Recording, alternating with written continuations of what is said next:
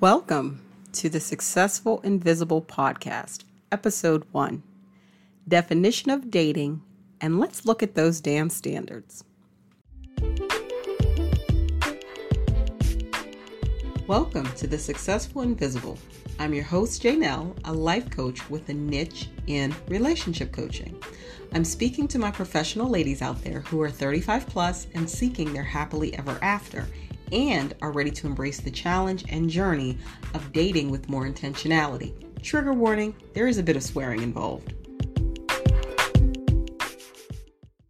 Today, we're going to talk about dating, the definition of it, and your standards.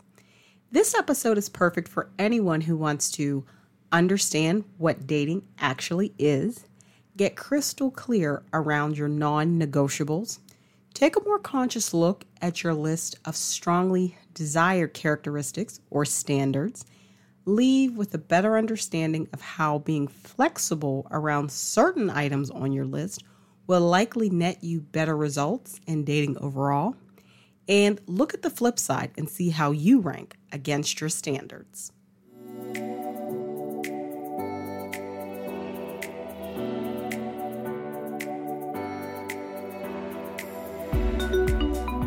What would you say to a week of dating? If you're anything like me, that question is indeed a double edged sword that causes as much feelings of elation as it causes feelings of dread. So let's start from the beginning. What is dating? According to Wikipedia, dating is a stage of romantic relationships practiced in Western societies where two people meet socially with the aim of assessing the other's suitability as a prospective partner in a future intimate relationship. It represents a form of courtship consisting of social activities carried out by the couple, either alone or with others. The protocols and practices of dating and the terms used to describe it vary considerably from society to society and over time. While the term has several meanings, the most frequent usage refers to two people exploring whether they are romantically or sexually compatible by participating in dates with each other. With the use of modern technology, people can date via phone or computer or arrange to meet in person. Dating may also involve two or more people who have already decided that they share romantic or sexual feelings toward each other. These people may have dates on a regular basis, and they may or may not be having sexual relations. This period of courtship is sometimes seen in general as a precursor to engagement and marriage.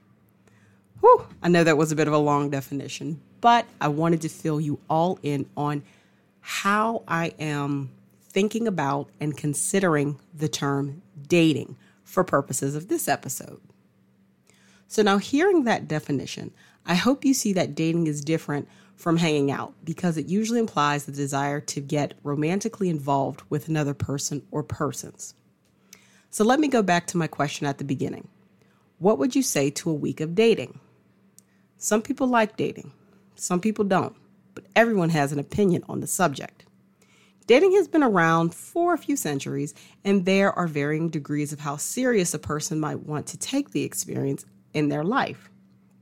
When you're single, what do you think when someone tells you they just went out on a date? Or ask them, maybe you ask them, how did that go? I'm sure your reaction will vary depending upon the person who you're asking that question to.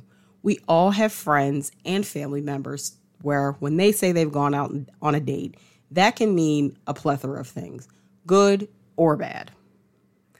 Now, I want to use this definition of the word dating going forward to better understand the role dating plays in your life.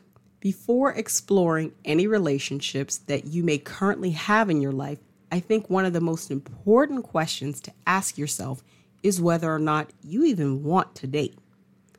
On one hand, dating takes time, money, energy, enthusiasm, and availability, at minimum. On the other hand, dating can provide joyful or even loving experiences with the person or persons that you're dating. Being aware of some of the costs and benefits of dating, effective dating that is, can greatly improve your experiences and influence your choices on who you choose to actually date. This brings me to my next point I'd like to explore, and one that is likely subconsciously driving those left or right swipes on dating apps that you're on. And that is your standards. You know what I'm talking about. That list of probably 100 plus things that you want your ideal partner to have. Whether it's height, hair, looks, or money, your real list, you know, the one that you would never let anyone see, is likely long, exhaustive, extensive, and potentially unreasonable. Now, a list of standards is vital to have when dating. It can help you do things such as avoid spending time with men or women that aren't in alignment with the things you want, allow you to have a clear framework against which you can assess a potential partner, and serve as a guide to help you research and explore places you might want to hang out socially. However, you and I also know that the list of standards can often be constraining and limiting when not actually thoroughly considered. To that end, I think it's super important to break down that list and start to see what's really important and what's really not that important. For that, we need to consider some non negotiables first. Non negotiables are characteristics that you want another person that you're interested in to absolutely have and you're not willing to compromise on. Think of non negotiables as foundational or building blocks. Think like if a person doesn't have or isn't X, then there is no way I would date them in any serious capacity. That kind of should be the sentence in your mind when thinking about non negotiables. In the next segment, we'll dig into some questions similar to those I would ask a coaching client if we were exploring this subject during a session.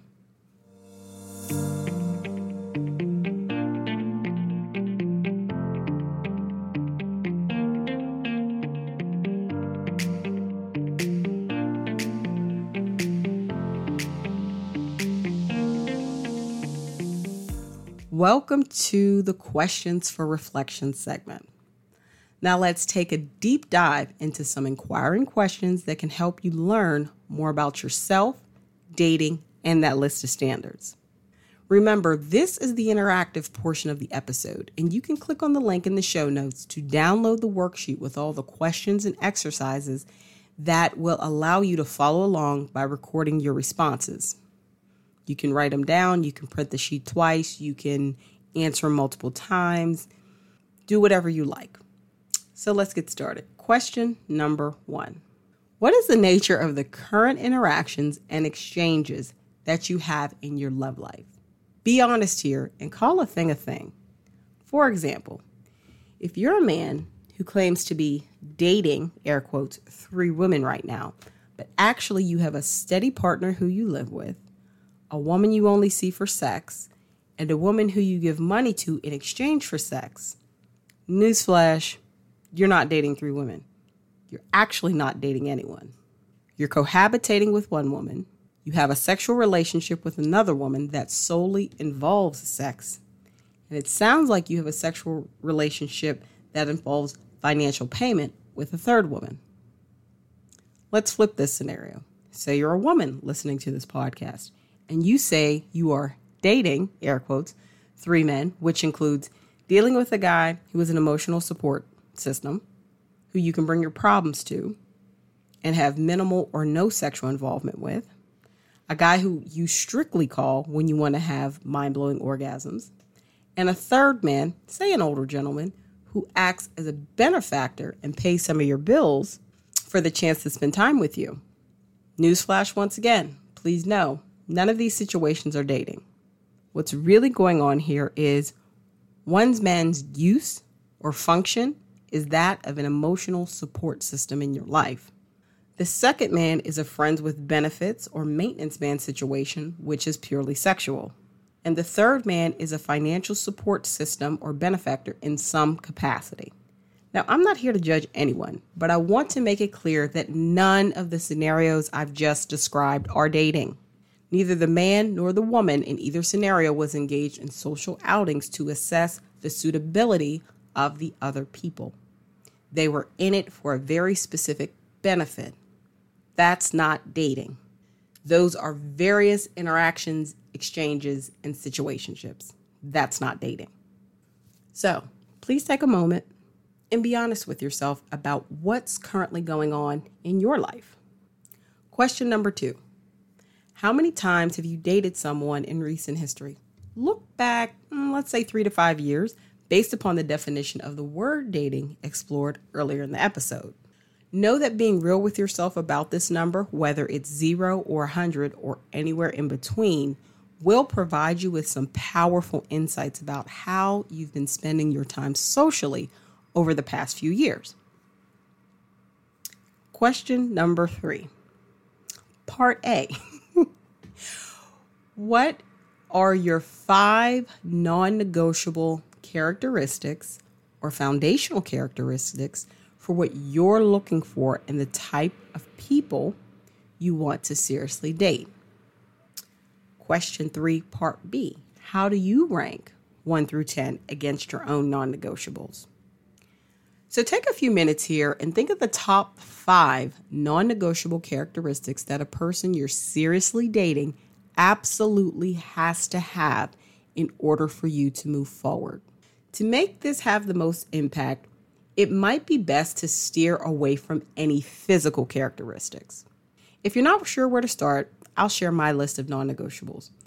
They include honesty slash integrity, respectful, intelligence, emotional maturity, and accountability. These are the five characteristics any man whom I date seriously must possess. No exception. Now let's take this question and flip it. Not only do I want you to identify your five non negotiables, I want you to rank yourself on a scale of 1 to 10, 1 being the lowest, of course, 1 being absolute best, 100%, against your own non negotiables to see where you land. This can potentially provide insight into areas where you need to do some self work. No judgment. We all have self work to do. We are all works in progress. No one is perfect. Question four What are your 10 standards or very nice to haves that you're looking for and the type of people you want to seriously date? That was 4A. 4B How do you rank 1 to 10 against your own standards? Now we've looked at the non negotiables. Now it's time to take in and process the rest of that list. If your list is anything like mine used to be, it can take a while to break down, separate, categorize, boil down that list of maybe over a hundred things to 10. So don't worry if you can't immediately think of 10. To make it more digestible, I want you to list the top 10 standards or very nice to haves that you're looking for in the type of person you would seriously date right now. Don't necessarily think about the past or in the future. And since we're all shallow on some level, let's be honest, only make two of the 10 items physical attributes or characteristics, but also be open to being flexible on the physical characteristics. For example, the physical characteristics that I prefer in a man, which are on my list, are height. I like men who are at least 6'2, and fit. I like men who are moderate to serious, but at the very least, consistent about their level of physical fitness. So, let me give you a scenario as to why physical characteristics should be the ones that you're most flexible about. Say I'm out and about with my friends, and a man approaches me who's about five foot 10 and doesn't have a six pack. However, what he does have is manners, wit, charm. He's articulate, he's well groomed, he grabs my attention and interest when we start conversing. He's accomplished, maybe he's a su- successful business owner, and seems to possess many of the characteristics I find attractive in a man, including the fact that overall I am physically attracted to him. Now, would it make sense to not continue talking to this man just because he isn't 6'2 and doesn't have a body like a Greek god? No, that would be very short sighted and shallow of me. I could potentially be passing up getting to know a great man all because he wasn't my physical ideal per se. Please note, I'm not discounting the fact that we all find certain things more physically attractive than others. I'm just asking you to be more mindful about how you're assessing a potential partner. The reality is, looks change. Something can happen in a person's life that can change their looks in the blink of an eye. So remember that it might be useful to consider the weight you're putting on physical features as you are out here in the world dating. So, some examples that may help you include in your list of standards or like nice to haves would look something like this. Number one, he's six foot two to six foot seven feet tall. Number two, he has a six pack and enjoys fitness as part of his lifestyle. Those are my two physicals. Number three, he's humble, kind, and respectful but honest in all situations. He has his own opinions and beliefs but doesn't force them on others. That was number four. Number five, he's a good communicator, able to listen and articulate himself clearly without vocal inflection or putting you down. Number six, has a great sense of humor and likes to laugh. He takes life seriously, but not himself. Number seven, is very compassionate, especially towards children or those less fortunate than him. Not necessarily the poor but the poor also, but not just, let's say, people who are in poverty. Number eight, he's a family oriented person who values love, connection, and community with friends and family. Number nine, goes out of his way to help people. Number 10, he's motivated and ambitious in his career or business. Now, this is hopefully giving you an idea of how to start your list. As with the last question, let's take this question and flip it on its head. I want you to rank yourself on a scale of 1 to 10 against your own list of 10 standards, including physical. Take your time with these questions and be open to potentially having to write and rewrite your answers multiple times. It's okay, there's no rush. Getting honest with yourself is a process and won't happen overnight. Now, in the next segment, I want to share some of my personal thoughts on standards, non negotiables, and dating.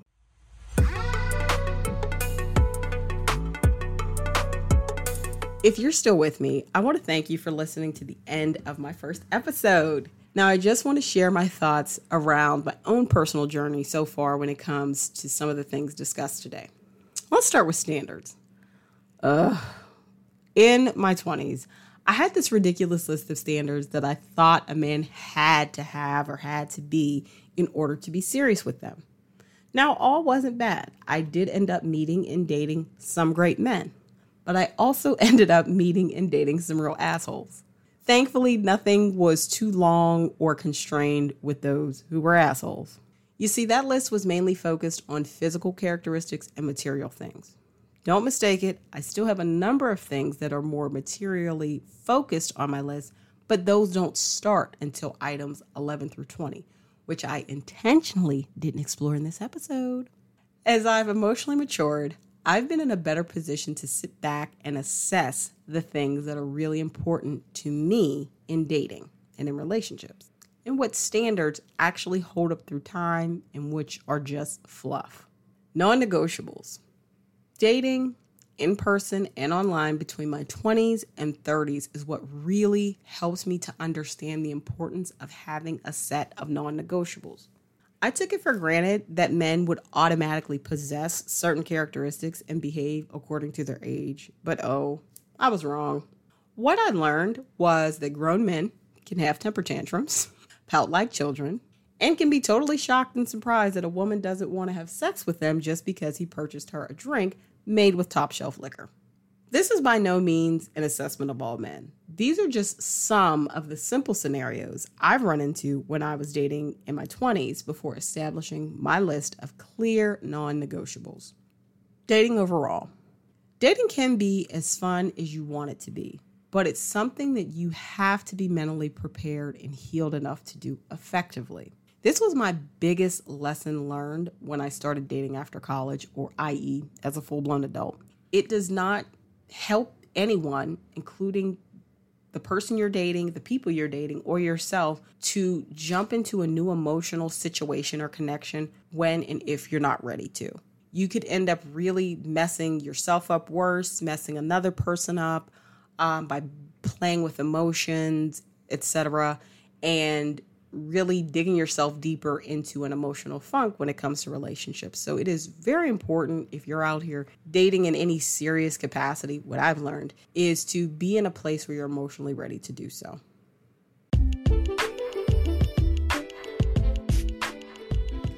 Thank you for taking the time to join me today on this episode of The Successful Invisible.